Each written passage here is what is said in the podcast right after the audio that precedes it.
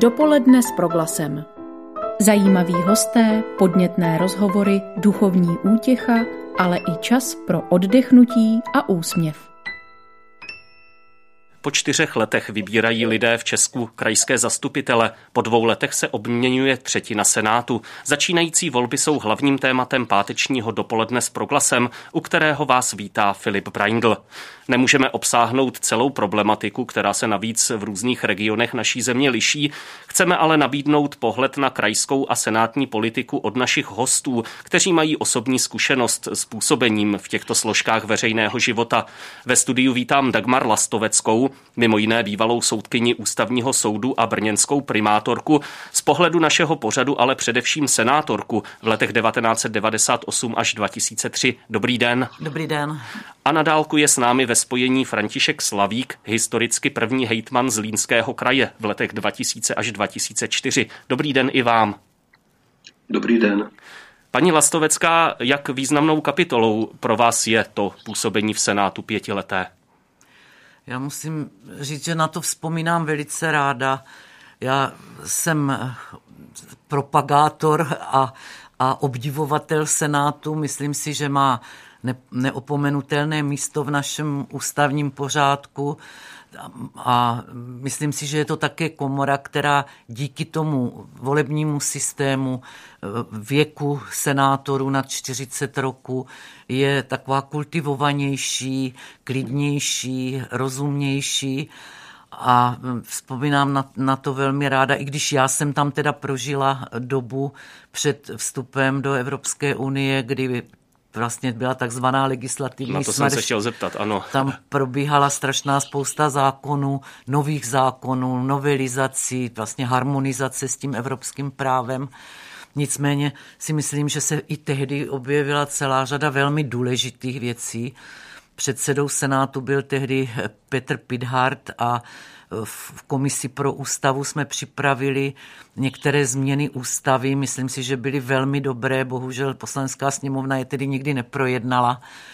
Například jsme také připravili, protože Senát má také zákonodárnou iniciativu a připravili jsme vlastně ústavní zákon o jediném celostátním referendu, které u nás proběhlo a to bylo o vstupu do Evropské unie. A například, když si tak vzpomenu, jsme zabránili nákupu Gripenu za několik miliard. Mluvíte o tom eh, s takovým zápalem. Eh, zdá se, že vám ta kapitola se opravdu dostala pod kůži. Eh, člověk by skoro řekl, že se vám z toho senátu nechtělo. Vlastně ta okolnost u vás byla zvláštní. Vy jste nedokončila mandát kvůli tomu, že jste byla jmenovaná soudkyní ústavního soudu. Jak se vám tehdy opouštělo horní parlamentní komoru?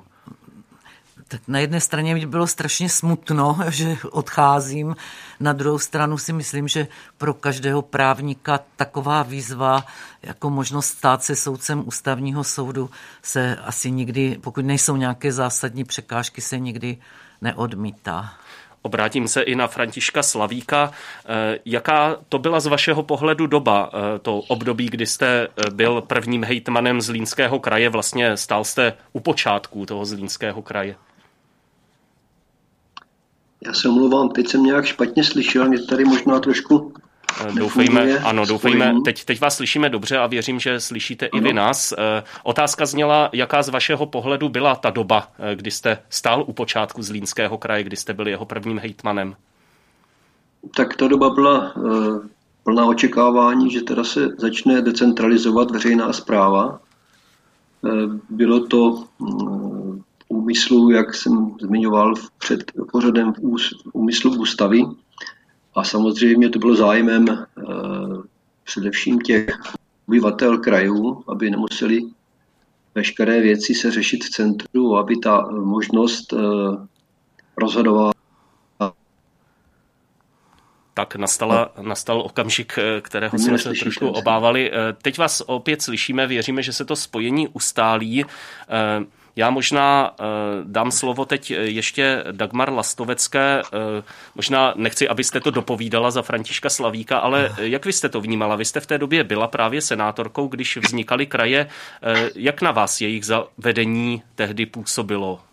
Tak já můžu jenom potvrdit názor pana hejtmana, eh, že si myslím také, že to rozhodnutí o eh, decentralizaci státu bylo určitě na místě, odpovídalo také ústavě a eh, je vždycky dobře, když se věci mohou řešit blíže k občanovi, než tedy v tom centru.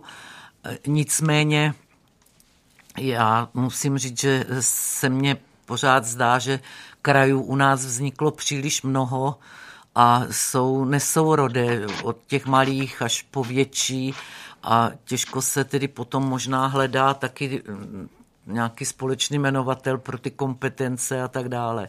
Na to možná nechám reagovat Františka Slavíka, který zdá se je teď s námi ve spojení a slyšíme se. Jak vy to vnímáte, to, co říkala no. paní Lastovecká, různorodost krajů, rozdrobenost, velká odlišnost ve velikosti a tak podobně? Tak eh, to je velmi podobně, že eh, ta velikost krajů je až v násobcích odlišná, co do počtu obyvatel i co do, poč- co do počtu eh, kilometrů čtverečních území. A já si myslím, že je taky chyba, že některé kraje vznikly, eh, bych řekl, takovým um, nebyly, nebyly nějak na sebe navázané ty území a tak některé kraje mají název geograficky, jako je Jihomoravský například, a jiné mají název podle svého eh, krajského města což taky trochu může vést takovým mírným zmatkům kolem funkcí krajů. Takže samozřejmě doba to ještě prověří, doba není tak dlouhá, co kraje fungují, takže to si myslím, že se dá napravit. Hosty dopoledne s proglasem jsou Dagmar Lastovecká a František Slavík. Hovoříme o senátní a krajské politice, s níž mají osobní zkušenost.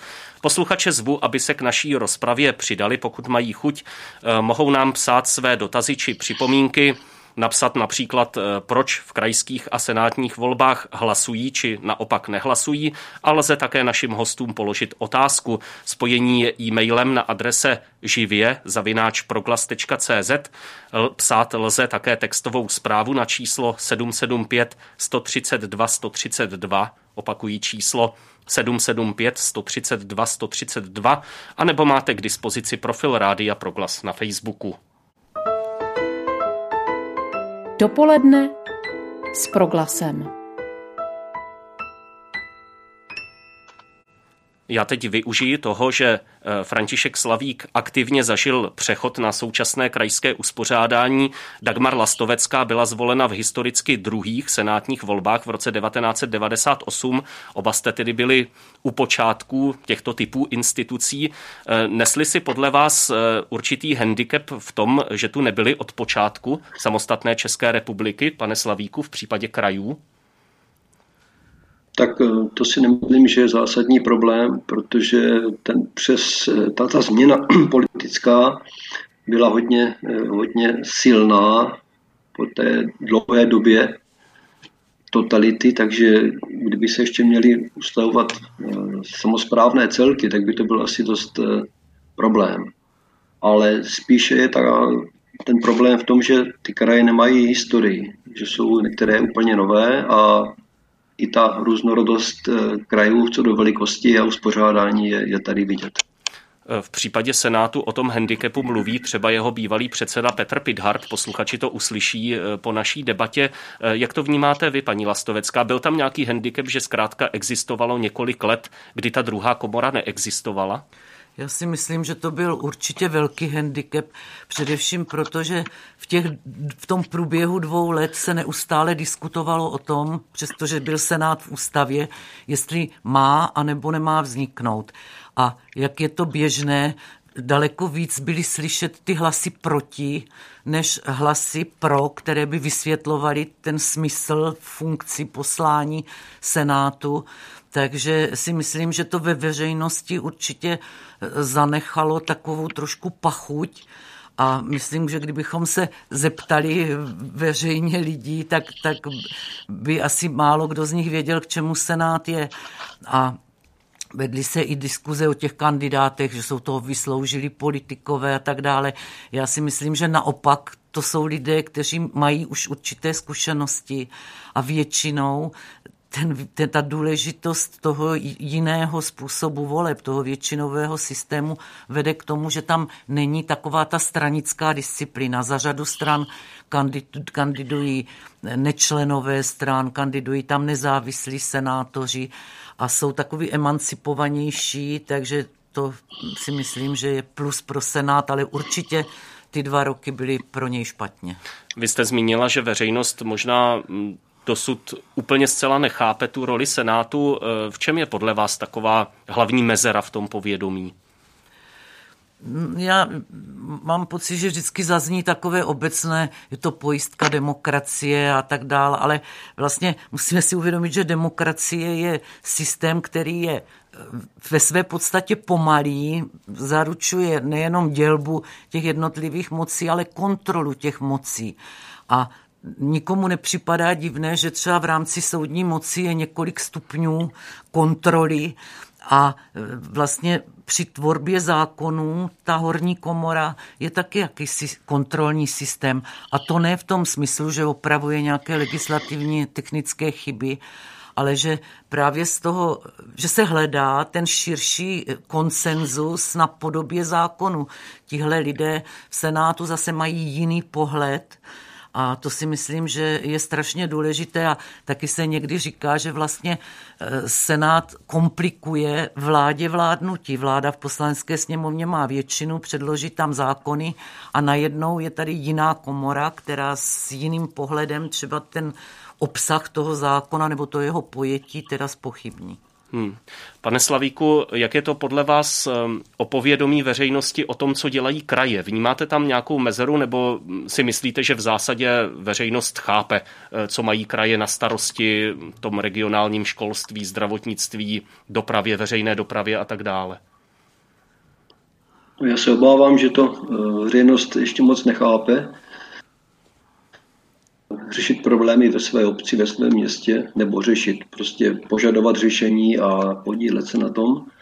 Ale zemi kraje je už eh, tak rozsáhlé, že ti jednotliví voliči nebo ti občané mají k těm eh, voleným zástupcům trošku dál a není tak jednoduché eh, navázat tu přímou komunikaci a dokonce si myslím, že zavádějící i ten systém smíšené zprávy, kdy teda těžko někdo si dokáže představit, co to je eh, přenesená státní zpráva a co to je čistá samozpráva. To je hmm. bohužel špatný stav, bych řekl. Já jsem se chtěl právě zeptat, eh, zda vnímáte nějaké eh, nedostatky v tom, řekněme, zasazení té krajské samozprávy do toho celého systému politického.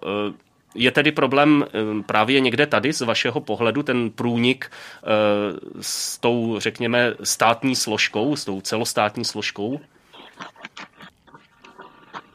Tak eh, ten problém je, je pověřenými vocními úřady až na kraje, kdy teda se takto komplikuje ten výkon státní zprávy a podle toho, jak dneska se připravují, připravuje nový stavební zákon a e, jeho, jeho fungování, kdy se mluví o čistě je vidět, že tento systém potřebuje nějakou nápravu. Mm-hmm. Já jsem třeba sledoval...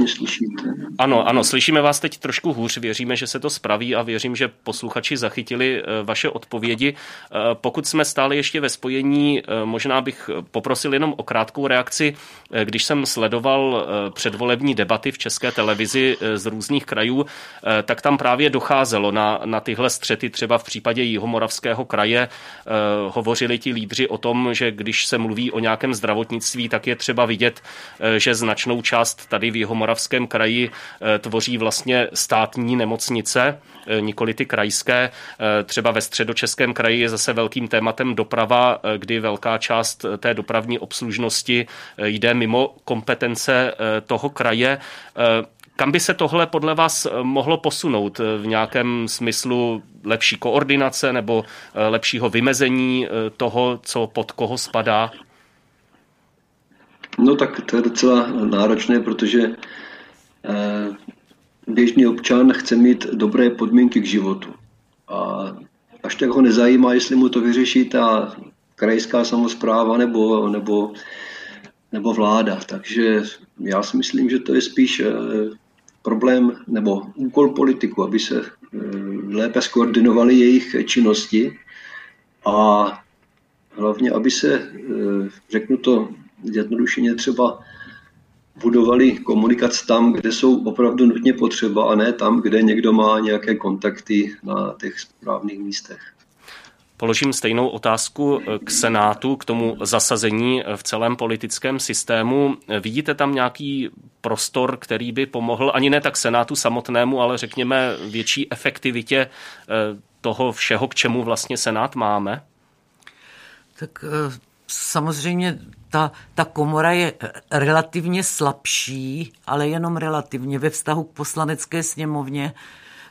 Pro veřejnost je to zejména v tom, že ne, neprojednává, neschvaluje rozpočet, což si myslím, že vždycky je i v těch jednotlivých místech ta komunikace s poslanci se často odehrává právě o finančních prostředcích, takže z toho Senát vypadává a Samozřejmě často se hovoří o tom eh, vetu, jestli tedy sněmovna by neměla mít jiné kvórum pro přehlasování Senátu.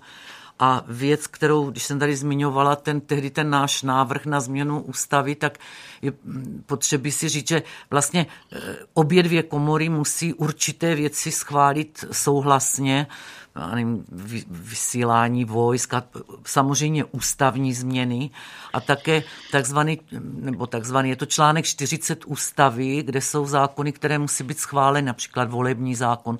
A my jsme tehdy v té změně ústavy navrhovali, aby se rozšířil ten článek 40 o další instituce, já nevím, volby různých těch rád a tak, takzvaných nezávislých orgánů na vládě, a to si myslím, že by nejenom posílilo Senát, ale prospělo by to obecně té společnosti, že by tedy nebylo jenom v rukou jedné komory, rozhodování o České národní bance mm-hmm. a mhm. tak dále. Takže to si myslím, že by, ale když zase budeme realisti, tak pokud takový to, taková to změna ústavy by měla projít oběma komorami, tak je nereálné, že by poslanecká sněmovna chtěla posilovat roli Senátu. Takže si myslím, mm-hmm. že to je jenom taková úvaha. A pokud jde o to kvórum pro přehlasování senátního veta poslaneckou sněmovnou, jste vy osobně zastánkyní toho, aby se navýšilo, aby bylo potřeba více poslanců, než je ta současná prostá,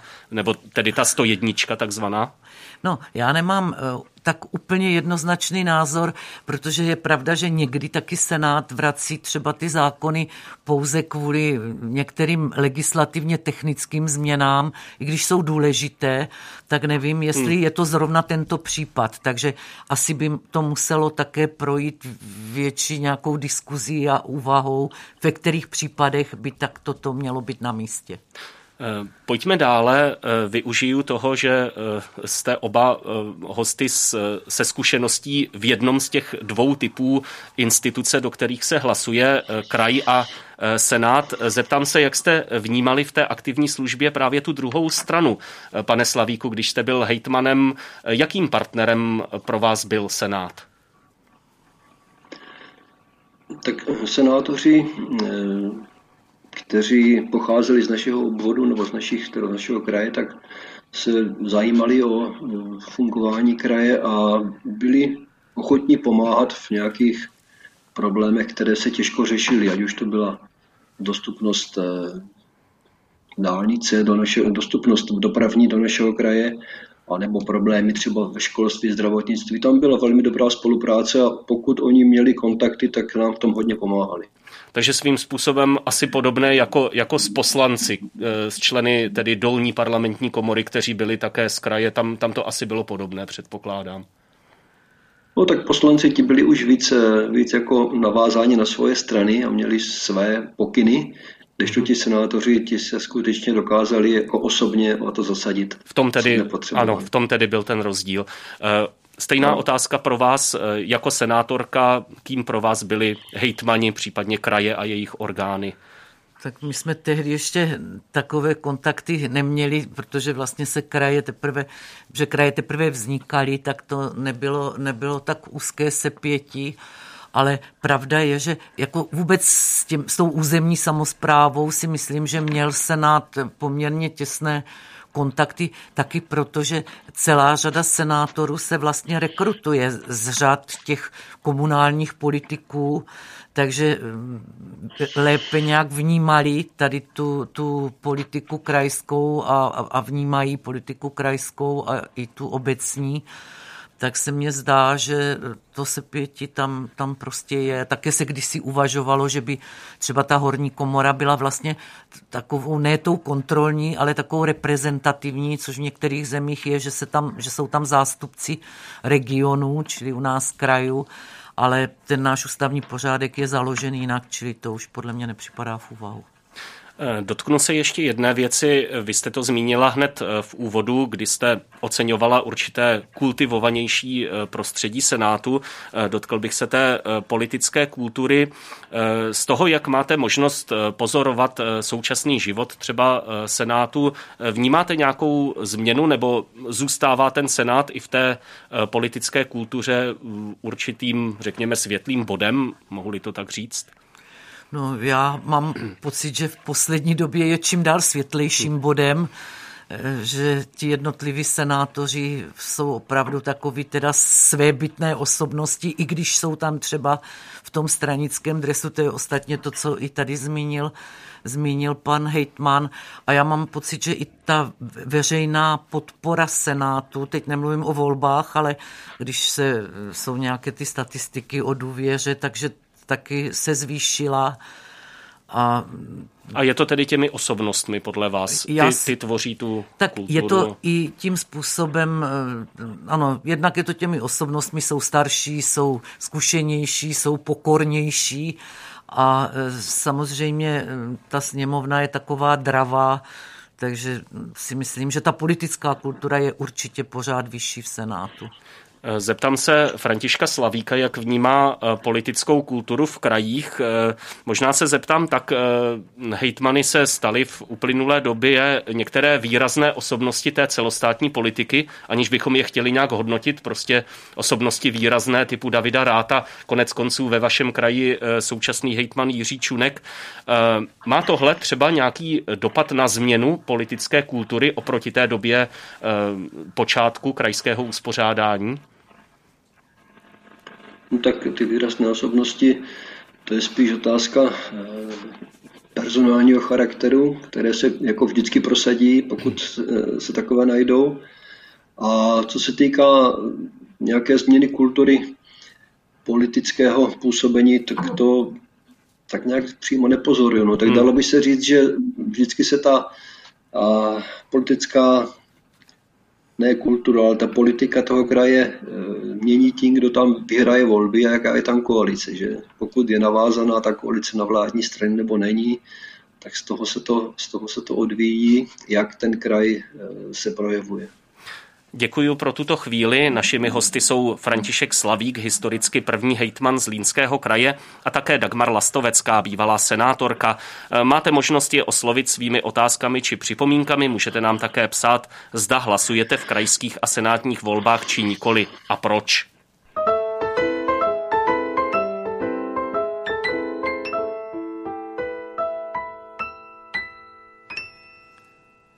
Ta volební účast v krajských a zejména senátních volbách nebývá, když to řeknu hodně zdrženlivě, právě vysoká. Proč tomu tak je podle vás? Tak já myslím, že je to obecně i, i v jiných zemích, ne možná tak nízká, ale ten zájem o veřejné dění se mně zdá, že se neustále snižuje. My jsme oba ještě s panem Hejtmanem zažívali doby, kdy předvolební kampaň se odehrávala tak, že eh, ti voliči chodili, eh, chtěli znát eh, volební programy stran, chtěli poznat ty svoje kandidáty a myslím si, že teď se to trošku redukuje na rozdávání koblih a, a že už tady ten zájem takový není. Přesto ale třeba volby do poslanecké sněmovny jakousi hladinu udržují, třeba prezidentské volby mají poměrně vysokou účast.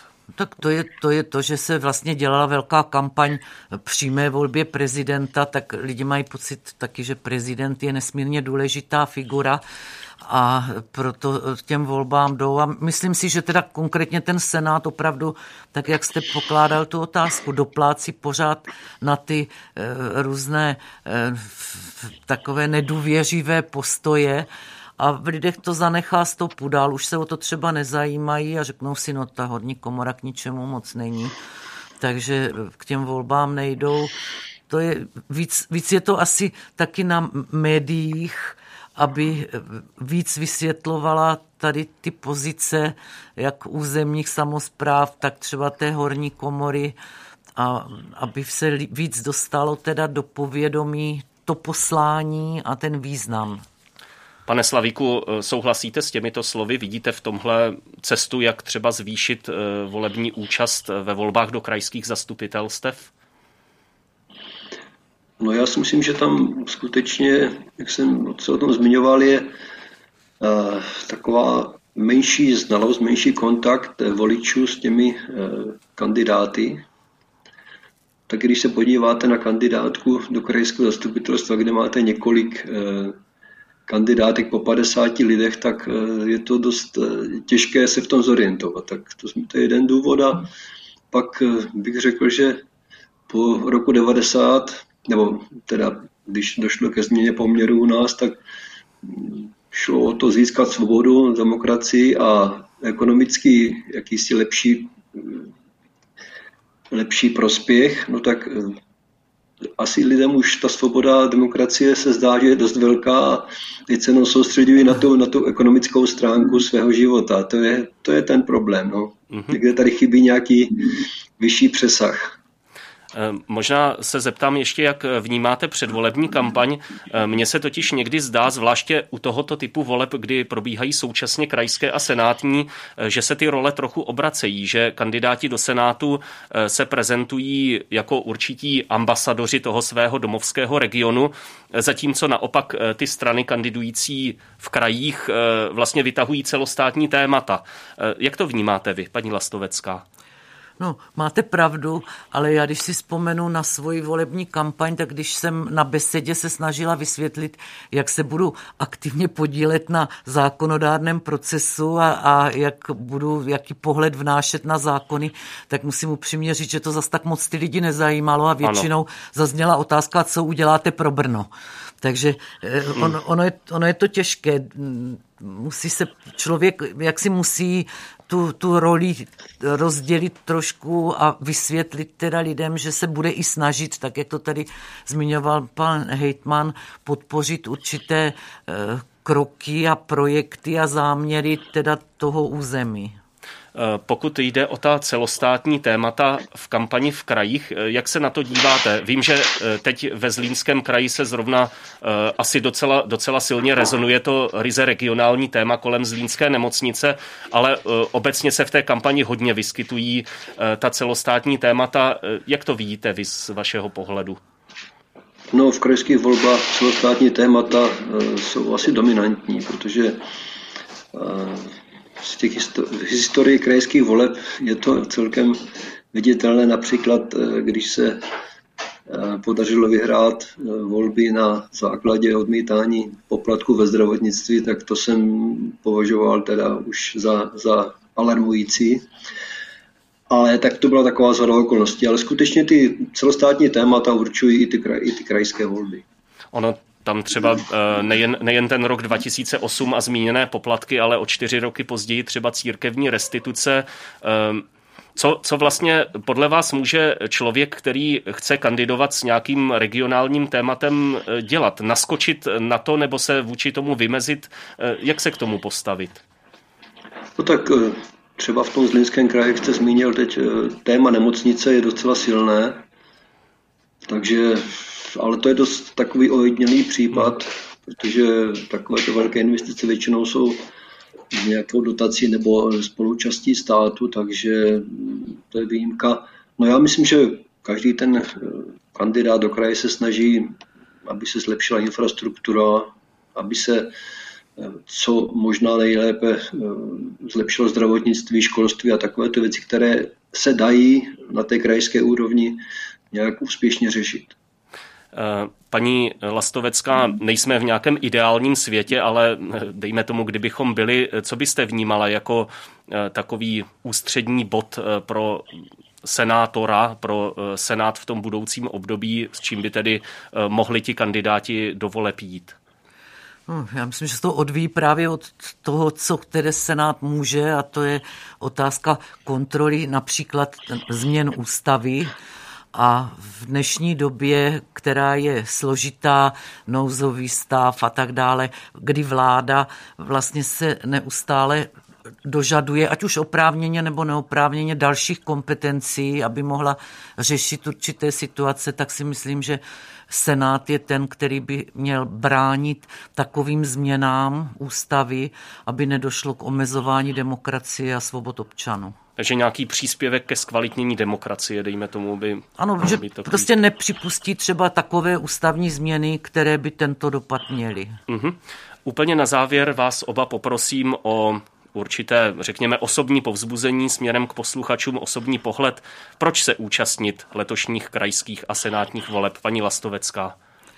Tak já si myslím, že to je u každých voleb. Já jsem se za tím zúčastnila všech voleb, které byly a myslím si, že naše generace, která nezažila nikdy svobodné volby, demokratické volby, nesměli jsme za plentu a, a tak dál, tak my si toho pořád vážíme, že to právo máme a myslím si, že by lidé neměli si myslet, že ten jeden jejich hlas nemá žádný význam a tudíž nepůjdou. Každý hlas je důležitý, zvlášť tady v těch volbách, kde ta účast není tak vysoká, takže si myslím, že je to hrozně dobře, nestačí nadávat někde v hospodě, ale podílet se na veřejném životě, zejména účasti ve volbách. Děkuji. Poprosím o totež eh, Františka Slavíka. Proč se účastnit letošních krajských, případně i senátních voleb? voleb? Tak eh, já bych řekl, že se je dobré účastnit všech voleb, nejenom letošních, z toho důvodu, že každý má nějaké přání, nějaký problém ve svém životě a pokud eh, se to týká života veřejného, tak může to ovlivnit svým hlasem. Eh, je dobré, když se doví o tom, kdo je schopen to skutečně splnit, tady toho jeho přání a podle toho se rozhodnout, koho bude volit. Děkuji. Na otázky odpovídali a našimi hosty byly Dagmar Lastovecká, bývalá brněnská primátorka, soudkyně ústavního soudu a v letech 1998 až 2003 také senátorka. Děkuji za vystoupení v našem pořadu. Naschledanou. Naschledanou. A na dálku zdravím a za vystoupení v dopoledni s proglasem děkuji Františku Slavíkovi, historicky prvnímu hejtmanovi z Línského kraje v letech 2000 až 2004. Mějte se hezky a naslyšenou. Děkuji za pozvání, nashledanou. Děkujeme za to, že jsme mohli být eh, s vámi v kontaktu na dálku a posluchačům tímto děkuji za pochopení pro eh, občasné rušivé zvuky, řekněme, nebo nedokonalé spojení, ale myslím, že eh, jsme jinak zachytili výpověď pana Slavíka tak, jak bylo potřeba. Děkuji tedy za pozornost posluchačům dopoledne s proglasem věnovaného krajským a senátním volbám. Program bude za okamžik pokračovat.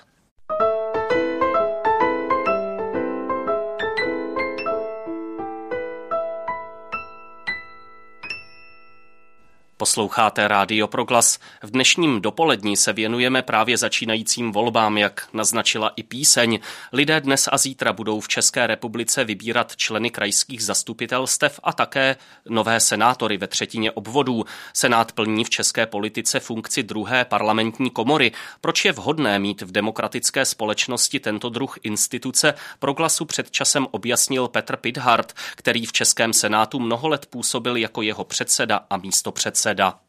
Senát měl obrovský handicap, s kterým, řekl bych, se potýká dodnes. Politici nebyli schopni se dohodnout o volebním systému do Senátu. Takže ústava platila čtyři roky, počítala se Senátem a Senát ještě neexistoval. Existuje od roku 96. To samozřejmě vzbuzuje úvahy na téma, tak čtyři roky jsme se obešli bez Senátu, tak asi to k ničemu není. Rozptýlit eh, tenhle dojem vůbec není snadné. Někdy se to dařilo lépe, někdy hůře. Já řeknu, ze jakých okolností Senát plní svoji funkci. Celé to stojí a padá s tím konceptem kontroly moci, dělby moci. Jedna moc kontroluje druhou, zákonodárná výkonou, výkonná zákonodárnou, pak je tu soudní moc. A v rámci té zákonodárné je to ještě zdvojeno. Jsou tam prostě dvě komory a ne jedna.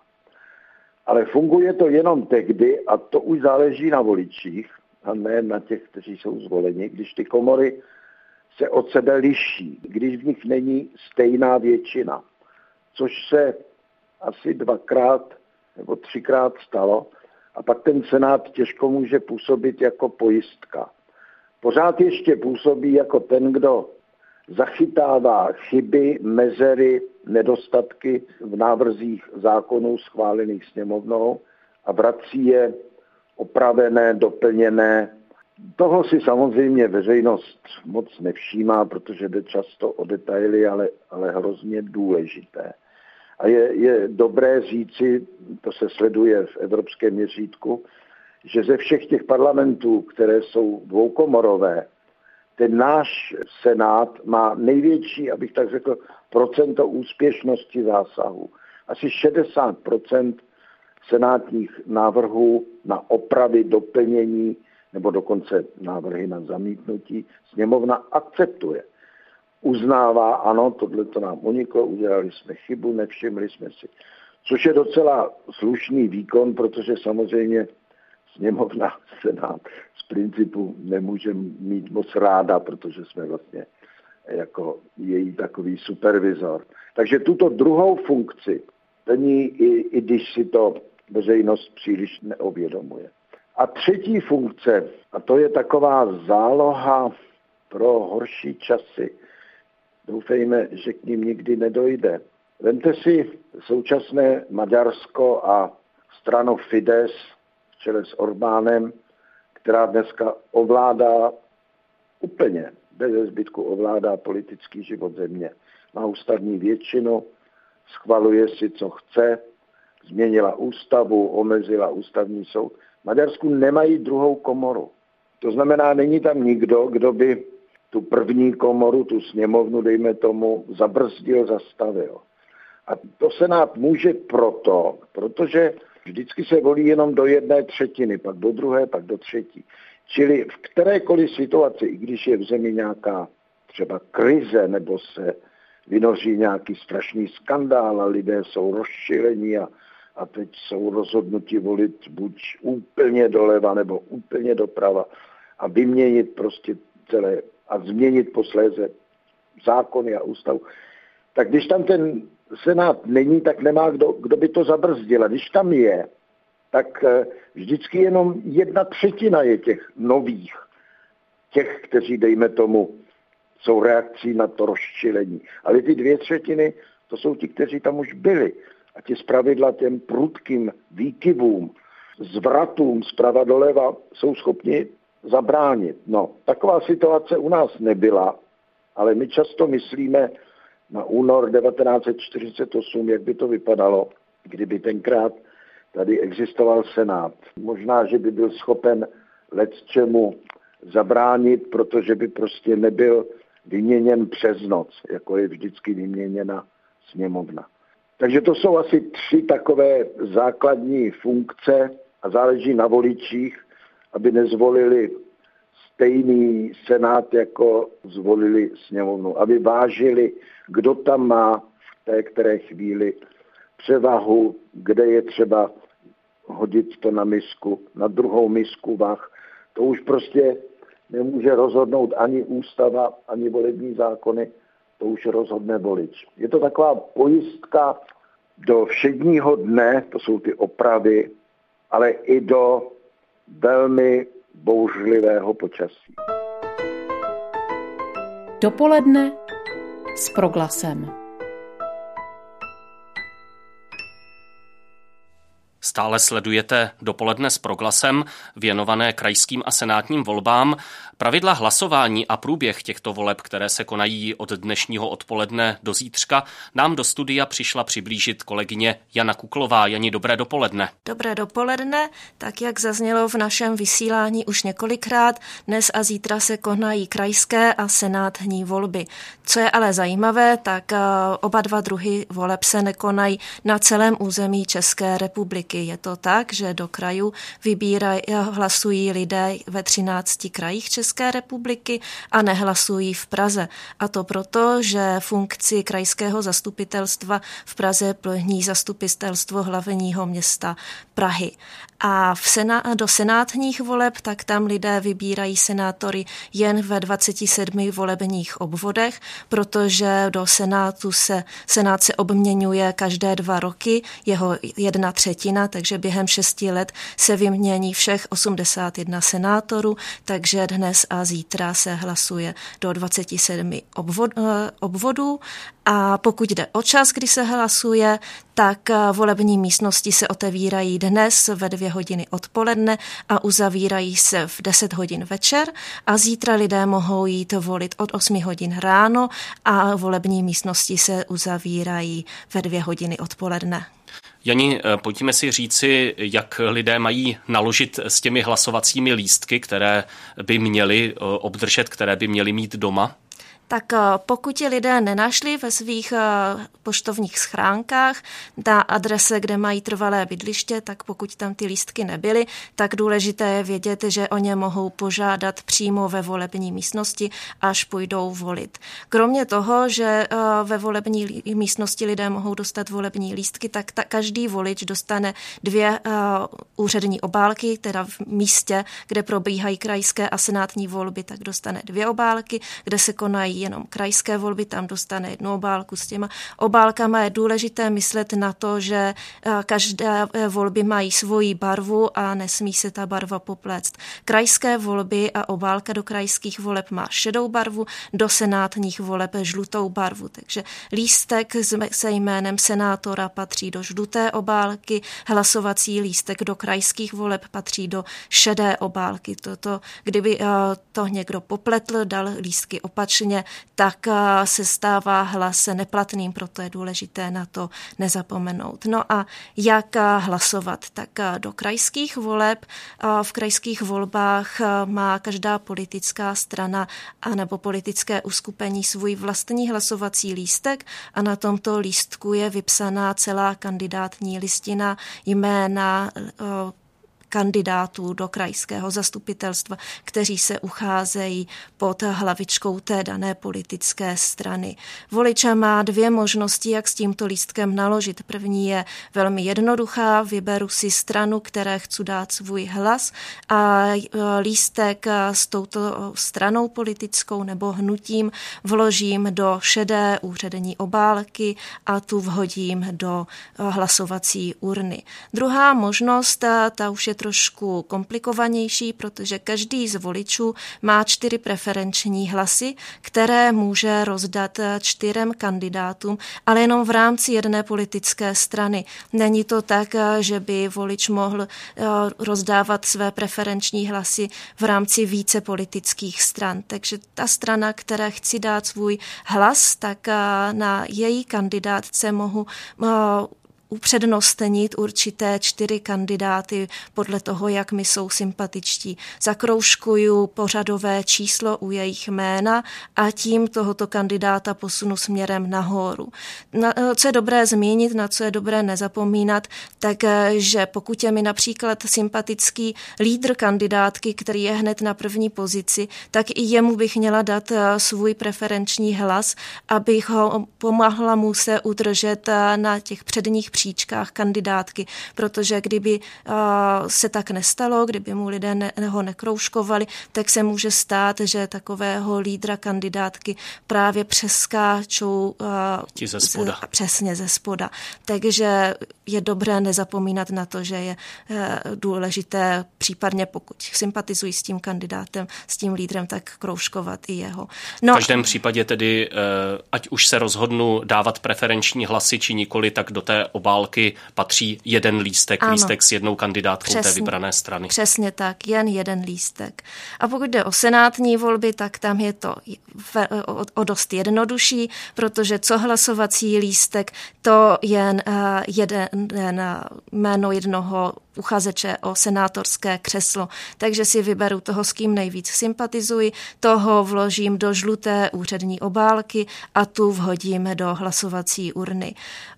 Senátní volby ale mají zase jiné specifikum a to, že mají ve většině případů i druhé kolo. Protože pokud eh, se nestane, že ve volebním obvodu získá jeden uchazeč o senátorské křeslo více než 50 hlasů, tak se koná druhé volební kolo.